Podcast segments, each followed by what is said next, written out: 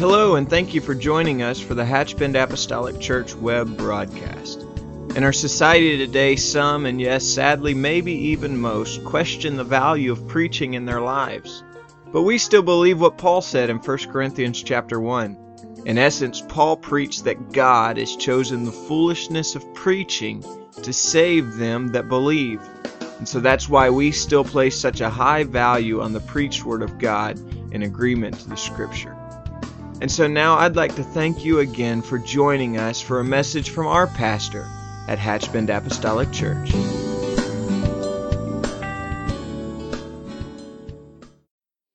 Praise God. I want you, if you will, this evening to join me in the book of Judges, chapter 16. And I'm going to a very well worn path, passage, and story.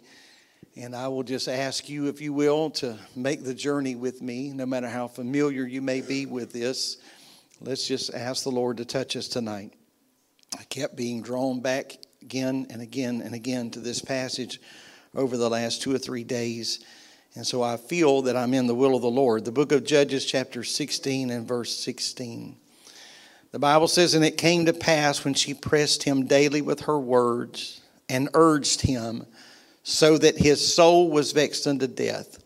Then he told her all his heart, and said unto her, There hath not come a razor upon mine head, for I have been a Nazarite unto God from my mother's womb. If I be shaven, then my strength will go from me, and I shall become weak and be like any other man. And when Delilah saw that he had told her all his heart, she sent and called for the lords of the Philistines, saying, Come upon this once, for he has showed me all his heart. Isn't it amazing, if you know the story, how many times Samson had teased her? But there was something about truth. She knew, something in her knew. When she, the Bible says she saw that he had told her all his heart. Then she said to the lords of the Philistines, Come unto her because he has shown me all his heart. Then the lords of the Philistines came upon her and brought her money in their hand. And she made him sleep upon her knees and called for a man. And she caused him to shave off the seven locks of his head. And she began to afflict him, and his strength went from him. And she said, The Philistines be upon thee, Samson. And he awoke out of his sleep and said, I will go out as at other times before and shake myself, and wist not that the Lord was departed from him. Amen. We have been talking for several Wednesday nights about the beauty of holiness. And uh, this evening, I want to continue and, and uh, with our, our series on holiness because I believe this has a lot to do with holiness. Amen. If the Lord will help me, I'll try to pull all of this together with His help. Amen. Let's pray together. Lord, I love you today. And I thank you for the tremendous privilege that you have given all of us to come together in this house tonight to not only hear your word, but the privilege you've given me to share your word one more time.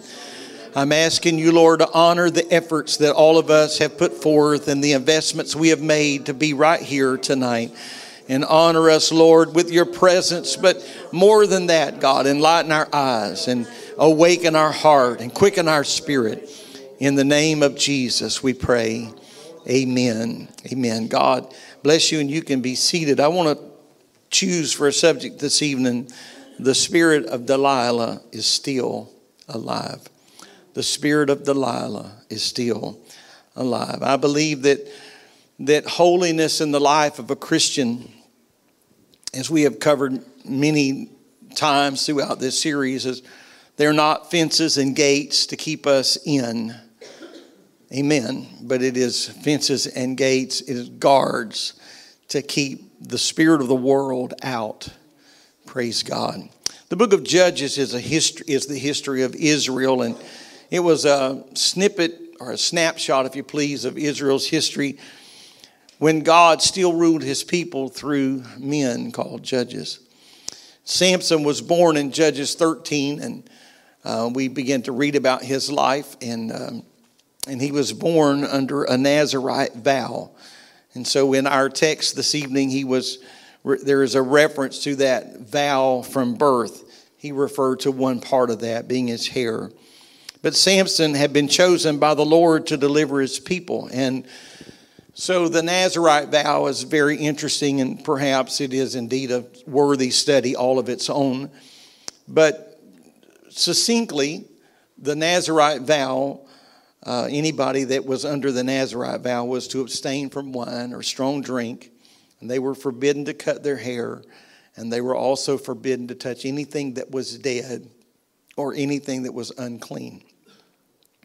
So prior to our text, we can already see Samson is very dangerously stepping out of line, doing things that we could think about, maybe that even God would be a part of, except if you know that he had a Nazarite vow.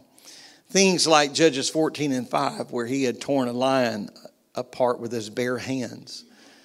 And uh, then we find Samson that was very, uh, he was a very unique thinker. He took and caught 300 foxes and tied their tails together and set them on fire and let them run through the, the enemy's crop and burned them. And very unique approach many times to his way of winning against the battle. Judges 15 and 14, the Bible says that with just the mere jawbone of a donkey, he killed a thousand men in battle.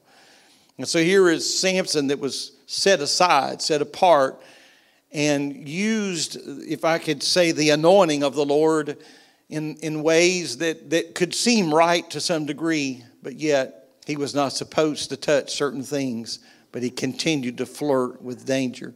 So we find him in the in, uh, in the story of Delilah, we certainly can't begin to think that this is the beginning of it or this is where his trouble all started. Nothing, uh, that's not true at all. Samson uh, was a man that had been given strength by God. However, he was still very much a man. He was very much human. And so when I say man tonight, I'm not really trying to speak gender specific, but he was a person, a human being with passions. And, and uh, he was a, a person with passions that would have very much fit within the framework of what all of us could call normal, except for the fact that Samson was a man with unbridled passion. He was a man that didn't know limits or lines or bars. He didn't know the value of the, of the vow that he had been that he had been given from birth. Now, we find Samson on the scene as a as a grown man, so to speak. But we are confident that even though the scripture doesn't bear it for us to read before you tonight, we're confident that Samson grew up knowing all of the limitations of a Nazarite vow. He confessed to them, at least in part, even in our text tonight. So it is not it is not lost to anybody in this building that a mother and a father would have been teaching him and training him from his very birth that you are born for a special time and a special season. Amen. So uh, that there was uh, this un, un, unbridled passion, this imbalanced spiritual state that he seemed to live in. I can, I can do this, and there can be a positive end result, and surely all of the bad will be washed away. But that's just not how things work with the Lord. It seems apparent that he was that he allowed his vulnerability to be known to the enemy because they knew that he was going to see Delilah. If we fast forward to our text, it's often been said that Samson was a he man with a she problem. Amen. That seems to be Samson, a he man with a she problem. What an, a sad, accurate assessment. But the enemy knew, the enemy knew something about him much deeper than uh, perhaps what we see on the surface. And I believe it's because actions speak louder than words. It could be said that he had a Nazarite vow, but the actions of Samson was speaking far louder than anything a mother or father could have declared over him or anything that he perhaps with his own lips could say because his actions were speaking grossly loud. Amen. I believe that we give away our heart with our actions, that, that what we do with our hands and where our feet go, that really speaks of where our treasure is because whatever or whoever holds our heart, that's who holds our attention. I don't believe that Delilah meant Samson any good at all. I don't think there was anything wonderful about this story. There's nothing good that's going to come out of this situation. There's nothing good that can happen in the end. We have all lived, most of us at least lived long enough to, to see things that are, that are coming together. And, and if I could just be bold tonight and say that it's almost like a train wreck in slow motion, that there's just no way that this can end well if somehow someone doesn't get a hold of themselves and rein in the things that are wrong. You, you can't just continue to walk down a path of destruction and in the end hope that somehow we're not going to be destroyed. So when she made the deal with the Lord of the Philistines, she in essence made a deal with the devil.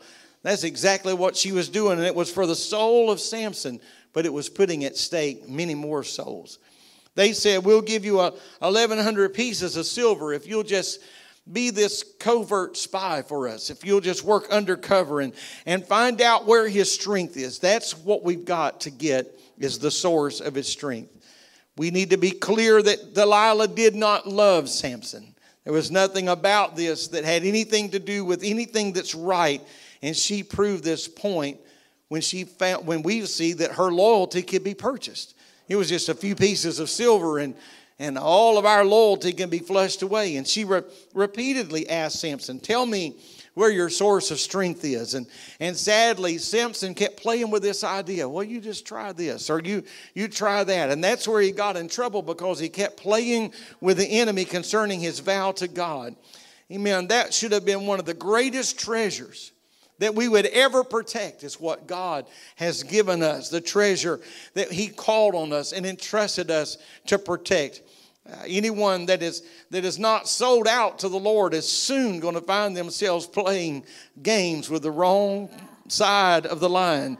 And I just want to say it tonight. I know that, that perhaps almost anything that I will say this evening is something you've heard before, but I just feel in my heart to say that the devil, remind us that the devil plays for keeps.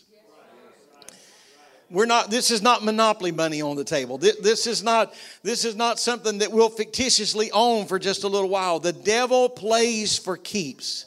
Amen. I realize that's a large statement, but there are many things that the enemy can use and will use to set up a trap. Amen. We need to understand we cannot afford to play with the enemy. The enemy can cause us to, to even think about things that uh, seemingly look innocent. And, and, we think, well, you, what could possibly be wrong with this? So the enemy is going to work overtime to distract us away from the most important thing, the most valuable thing, because the spirit of Delilah is still alive. He's not going to package something that has three X's and a cross, a skull and crossbones on. He's not going to package something like, like that and hand it to us and say, "Here, just take this and play and have a good time." He's not going to. He's not going to hand us something that seems lethal or deadly and and say, "Just be careful." No, he's going to package it the best possible way and then we're going to find out in the end that the spirit of Delilah is still alive. She used anything she could that was at her disposal. She said things like, If you really loved me, you would tell me. If you really cared for me, you would, you would tell me. But I would have to tell you tonight be careful of Delilah's lap and watch out because Delilah is a liar. The spirit of Delilah, it is a spirit. The spirit of Delilah is a spirit that's enticing. The spirit of Delilah is a spirit that is seductive, and so we have to watch out for the spirit of Delilah. And I realize that when we use the word seductive, especially in, in our culture, our minds can just go to certain valleys or certain lanes or certain alleyways, just a few areas, but many things the enemy can use to seduce. It doesn't have to seem sinister. It doesn't have to seem perverted. It doesn't have to seem naughty. Amen. The enemy will seduce people with popularity.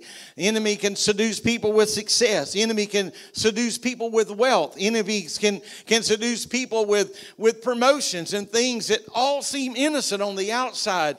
But they, if we're not careful, they can become distractions that take us away from the real purpose and the real goal. I, I, I, grew up hearing a song that said, I don't want nothing here to hinder me. Nothing. Amen. Nothing's a big word. Hallelujah. But I don't want nothing here to hinder me. I want my life to be what He would have it be. I want the Spirit of the Lord to know Amen. I want the, the Spirit of the Lord to know that I want to be used of Him and I want Him to have my undivided attention. I was in a Zoom meeting last night, and at the end of the meeting, one, one uh, minister was still there, and so we were talking, and and uh, we had had a few uh, we'd had a few issues with the, our not our network, but the other network we were using, and and at times they would freeze, and uh, and so they would just be real still, and they would stop moving, they would stop talking, and so we were talking, just finishing up a few things. Actually, we were just chit chat, and I got a text message, and so I looked down at my phone about the time I thought the screen froze up because they got st- silent and and they got still, and uh, so I just looked down at my phone real quick and it was just a one word reply. And I sent it off and I said, did your, did your screen freeze up? He goes, No, I was just waiting for you to get done. I wasn't going to talk if you're not listening. that was Brother C. Patton Williams. You can maybe try to wrap your mind around that. I'm not going to talk if you're not listening. Amen. I want the Spirit of the Lord to have my undivided attention because he may be doing the same thing. And heaven's network may not have frozen. He may just not going to be talking if we're not going to be listening. Amen. I, I, want, I, want, I don't want to be flirting with the enemy when God has given me something of such great value. I just want to realize that the spirit of Delilah is still alive. Amen. Samson started flirting with the most sacred thing that he could have ever been given, that Nazarite vow.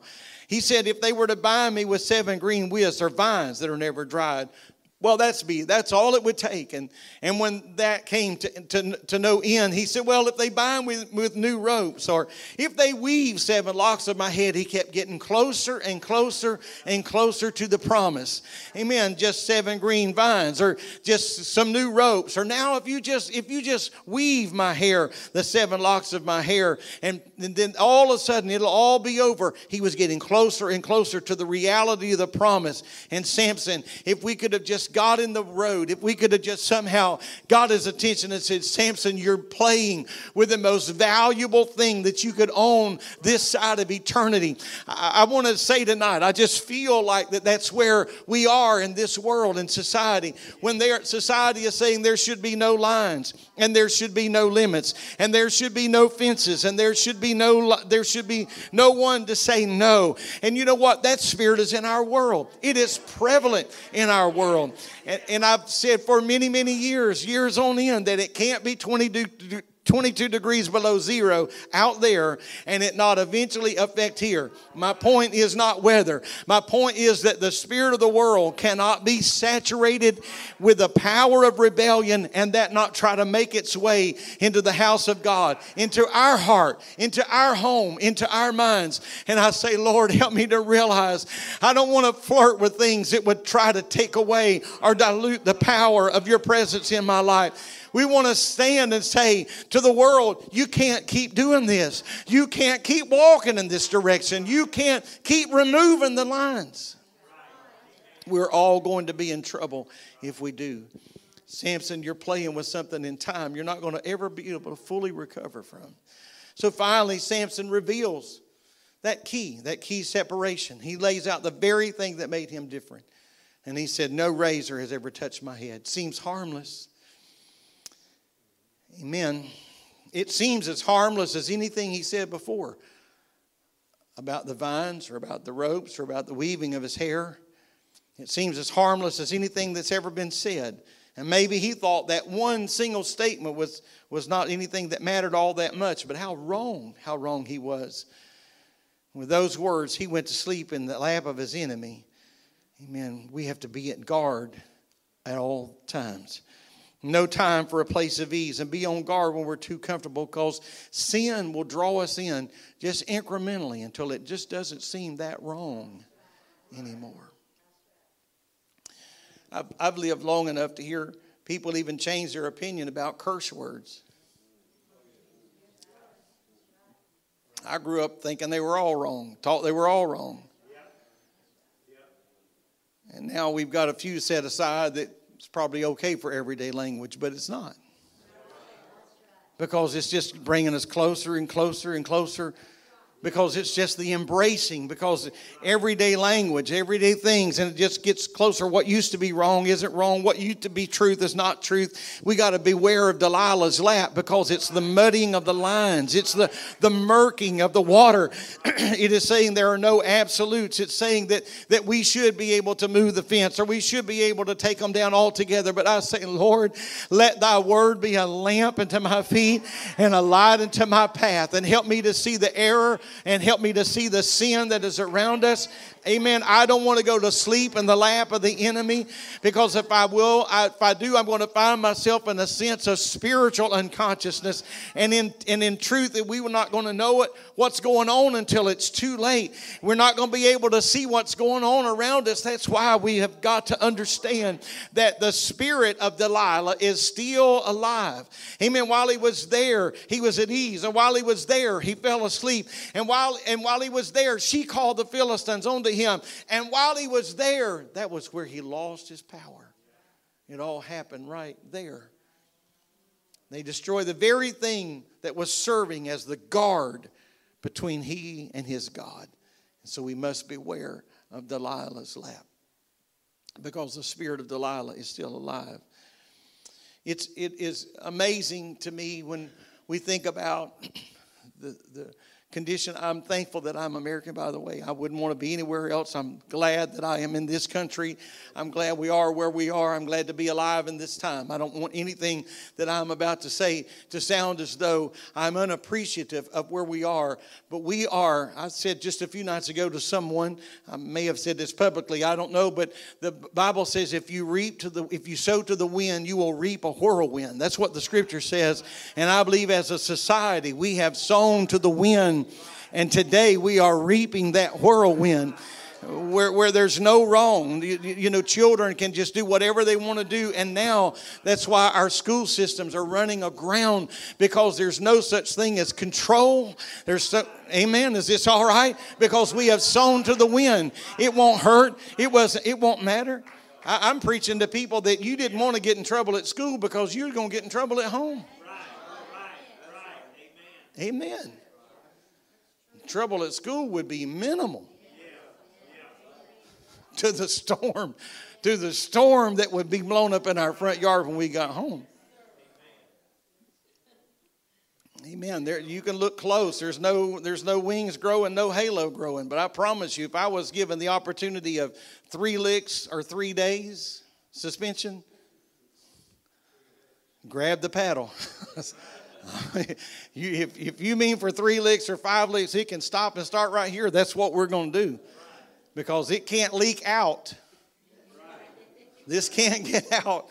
If Betty Jean finds out about this, I've got way, way bigger problems, way bigger problems. Amen.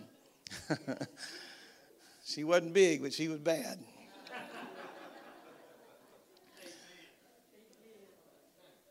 And so now there are no lines. And we're reaping because you see, there. It, ultimately, we all know as adults, we all know there is a yes and a no in life. There is you can and there is a you can't in life.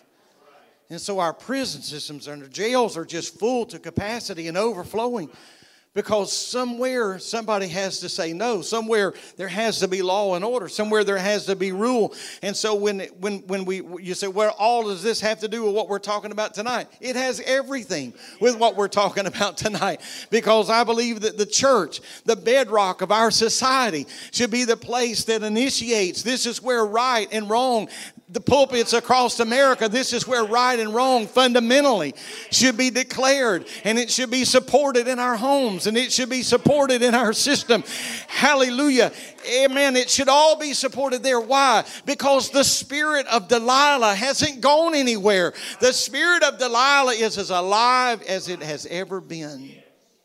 What a treacherous method she took. She made him sleep on her knees. Josephus, the first century Jewish historian, says that it's very likely she gave him some kind of intoxicating liquor or some kind of uh, a strong drink that caused him to go into a stupor. We cannot suppose that he would knowingly drink strong wine or, or strong drink. We can't assume that he would knowingly do that because, again, that was a part of the Nazarite vow although he had done other things. So who, who knows? But somewhere along the line, he started taking, whether he got literally intoxicated or not, we do know that he got emotionally intoxicated and he began to give more and more and more of his heart away. Amen. Oh God, help us to understand that the enemy is playing for keeps. He wants our families. He, he, he wants every, he wants our life. The Bible says that Jesus said, Simon, Simon, Satan desires desires you to sift you as wheat. He wants to destroy you. He don't want to just interrupt your life. He doesn't want to just ruin, he don't want to just ruin one day. He don't want to just interrupt your schedule. He wants to destroy you. The spirit of Delilah, she wasn't after hair. The spirit of Delilah, she wasn't after 1100 pence. She was after his very last breath. Oh, the spirit of Delilah is a destructive spirit. Amen. She faked her kindness. She designed the greatest harm. But there had been there would have been no way she could have done that if she had not made him first sleep. David said, Enlighten mine eyes, lest I sleep the sleep of death. How critical. Perhaps there are many things that we should consider tonight in this tragic story. Maybe we should see the fatal consequences of this false sense of security. How that Satan just ruins people by rocking them to sleep. Just a little folding of the arms, the Bible says. Just a little slumber. He works overtime to flatter people into a feeling of safety and security. And then that feeling is, is that there's nothing to fear, that feeling that all is well, that feeling that everything's going to come out all right in the end. Then, in a moment of distraction, in just one moment of distraction, he robs them of their strength and their honor. But he's not finished. His final march is to lead them into total captivity. That was where she was trying to take Samson. And so we need to remember this that when we sleep, our spiritual enemies do not. They do not. Now, the good news for a born again believer is neither does the Lord. He sleeps nor slumbers. I'm not trying to incite fear, but we need to understand that when we sleep, it doesn't mean the enemy's asleep. So when Samson was asleep, she had somebody right there, somebody waiting in the wings to come cut his hair. And it all happened so silently and so quickly that it did not even wake him because she was the one that awakened him. And so while they may not have awakened him, it obviously afflicted him. I think it's fair to suppose that if someone had tied him up and cut his hair against his will, I believe the outcome would have been totally different. I think it's safe to assume that if he had just somehow been accosted and, and had not given away this secret and somebody figured it out and somebody just held him down and cut his hair, I don't think that he would have lost his strength. I don't think the Lord would have allowed that to happen. But what made this so tragic is the fact that he became a willing participant in all of this. It was his own wickedness that was reaching out to judge him. We can blame Delilah all we want. We can, we can just think she's just a low down, dirty rascal. But you see, she, she should have never had a place in his home, much less in his heart.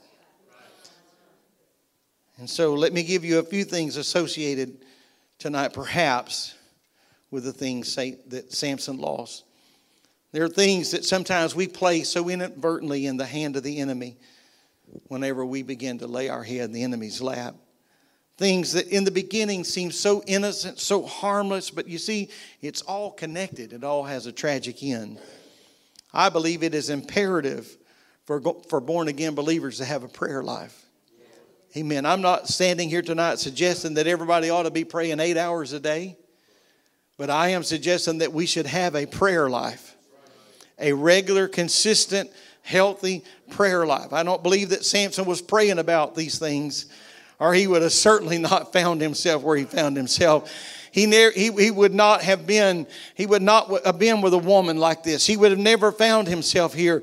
I believe that prayer, and not just dependent on the prayer of others, and we have all needed the prayer of others. We've all needed somebody to pray for us when we couldn't pray for ourselves. But I believe that we have got to have a prayer life ourselves, and the spirit of prayer will lead us and guide us. The spirit of prayer can prompt us. It don't always have to be a holy visitation, but the Lord will put something in our heart that even is a release or it's a close. And we understand that ebb and flow of His Spirit. I believe that we must give ourselves to personal Bible study. I, believe that with all my heart, that we shouldn't just open the Bible. I shouldn't, as a preacher, just open the Bible when I'm trying to study for a sermon.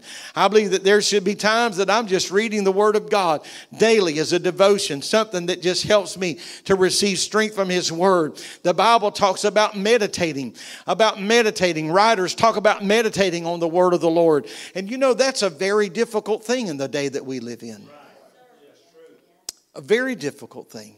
It's a challenge. I appreciate your response to that. It is a, it is a challenge. And uh, I have to be very careful I have to personally be very careful. I use a lot of digital resources for devotions, use a lot of digital resources for my Bible and for my morning time alone. And if I'm not careful, I have to set everything, I have to make sure my settings are just right. I don't want to get text messages while I'm trying to read and study because they're just distractions and it may be important. Some of them may be very important, but I don't want something to take away.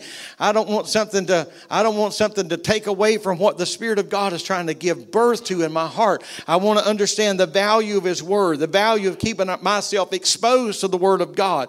I've I heard uh, more than once. I've heard Brother, uh, I've heard Pastor Joel Urshan talk about their home when he was a child. What a compliment this is to his parents. He talks about how his mother and his father had scriptures located all over their house. I don't, I don't assume when he's talking about that they were handwritten notes. Maybe they were pictures and different things of that nature. But he said that in every room in their house was the Word of God, that Word of God, and and uh, that was located in their home. And maybe it was those verses that were in printed form or frames or whatever it may have been. But the point is this: is that their home was saturated in the most literal sense with the Word of God, and it served as a reminder of the promises of God. I'm thankful for those daily breads. Amen. That powerful promises of God that are just yay and amen. My mom and dad, I've mentioned this through the years, my mom, mom and dad, for most of my growing up years, on our dining table had daily bread, little uh, ceramic or plastic or whatever it may have been, a little loaf of bread, had cards in it. Some of you are old enough to be nodding your head or either you're going to sleep, maybe, I don't know, hopefully not. But you just go by and pull out those little daily bread, those scriptural promises. Oh, how refreshing they were. I love to wake up early in the morning and, and, many times when i wake up in the morning there's some uh, there's some apps that that just have promises of the lord that and i just reach over and put an ear, earbud in my ear and just lay there before i get up and meet the day and just listen to some of the promises of the lord. Not necessarily scriptures that are in any any particular order, but just promises of the Lord. Some of the Psalms, just skipping around through the Psalms, and just think about the power of the Word of God. Thy Word have I hid in my heart. Why? That I might not sin against thee. Your Word becomes a fence. Your Word becomes a guardrail. Your Word becomes a wall, not to keep me in, but to keep the world out. I'll just tell you tonight, amen. Yes, we're talking about holiness. Yes, we're studying about the spirit of holiness. We need something in our life that will keep the world at bay, and His Word will do it. His Word is a light, His Word is a lamp. His Word will keep it at bay. Praise God. Praise God. Amen. I've heard many times throughout my lifetime that, that some of the, the cheapest insurance you can get some of the best security systems you can get, not to take away from the technological aspect of security systems, but some of the best security you can have is light. Just keep everything lit up. Amen. Oh, so I want the word to be a light. Amen. Aren't you thankful for the spirit of joy? Amen. I'm talking about happiness. I'm talking about joy. Amen. Just that word of God. Just put something in your heart that is deep and sincere. I'm thankful for the power of praise in my life. I'm thankful for the ability, the privilege to praise Him. It's a privilege to pray, it's a privilege to be able to lift up our voices and praise God.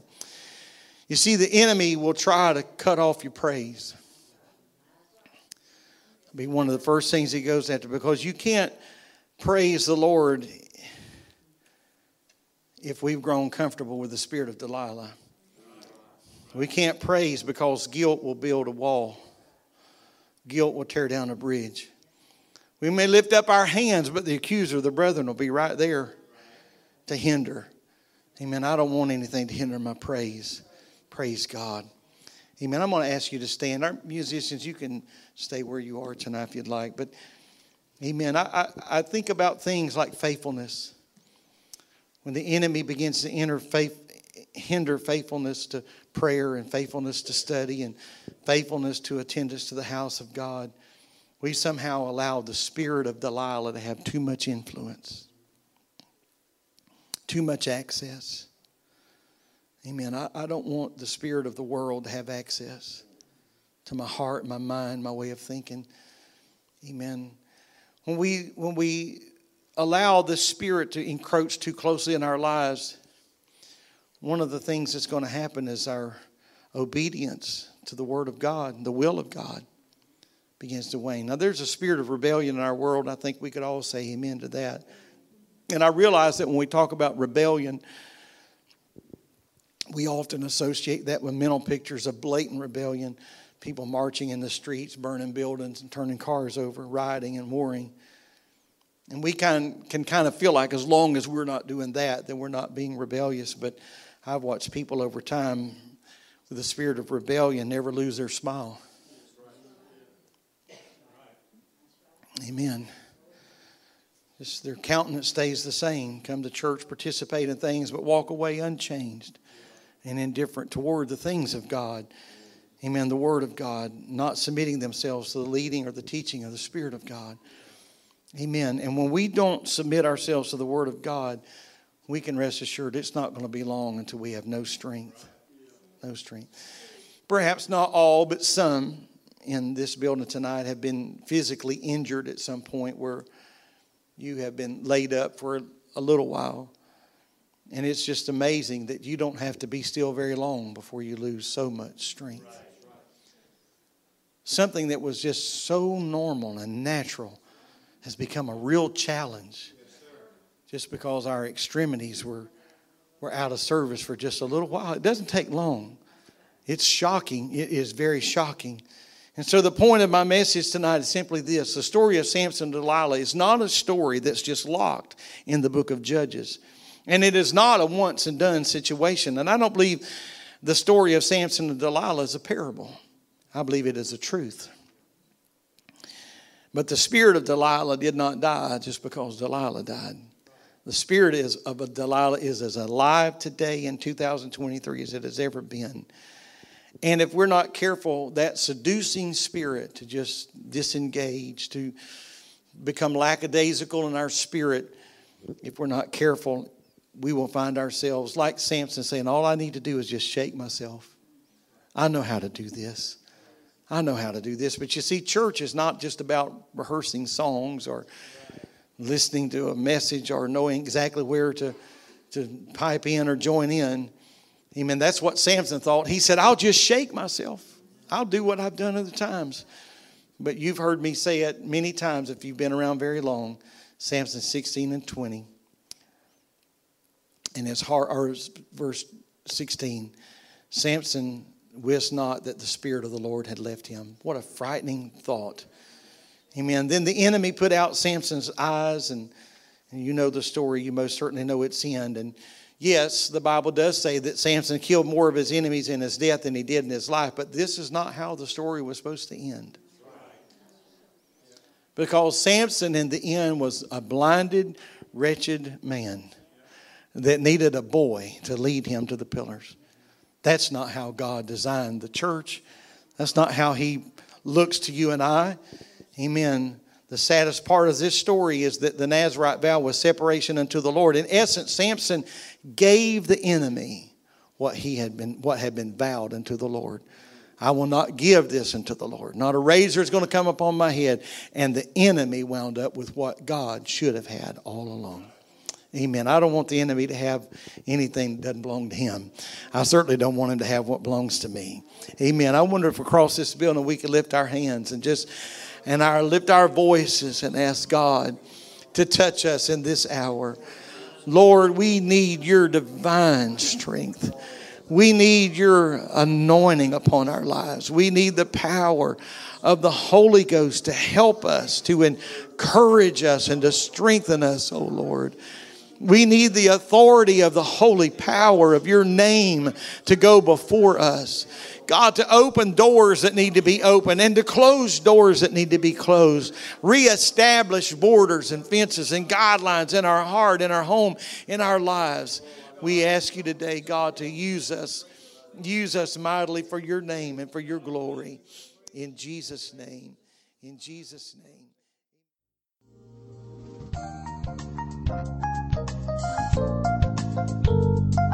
This message has been brought to you today by the Media Ministry of Hatchbend Apostolic Church. We pray that it's ministered to you in some way, and we'd like to take this opportunity to invite you to join us in service here at Hatchbend Apostolic. Our Sunday services begin at 10 a.m. and our Wednesday night service at 7:30 p.m. For any more information or to speak with our ministry staff, please feel free to call our church office at 386 935 2806 or you can visit the contact link here on our website. Again, thank you for listening, and we pray God's richest blessings on you and your family.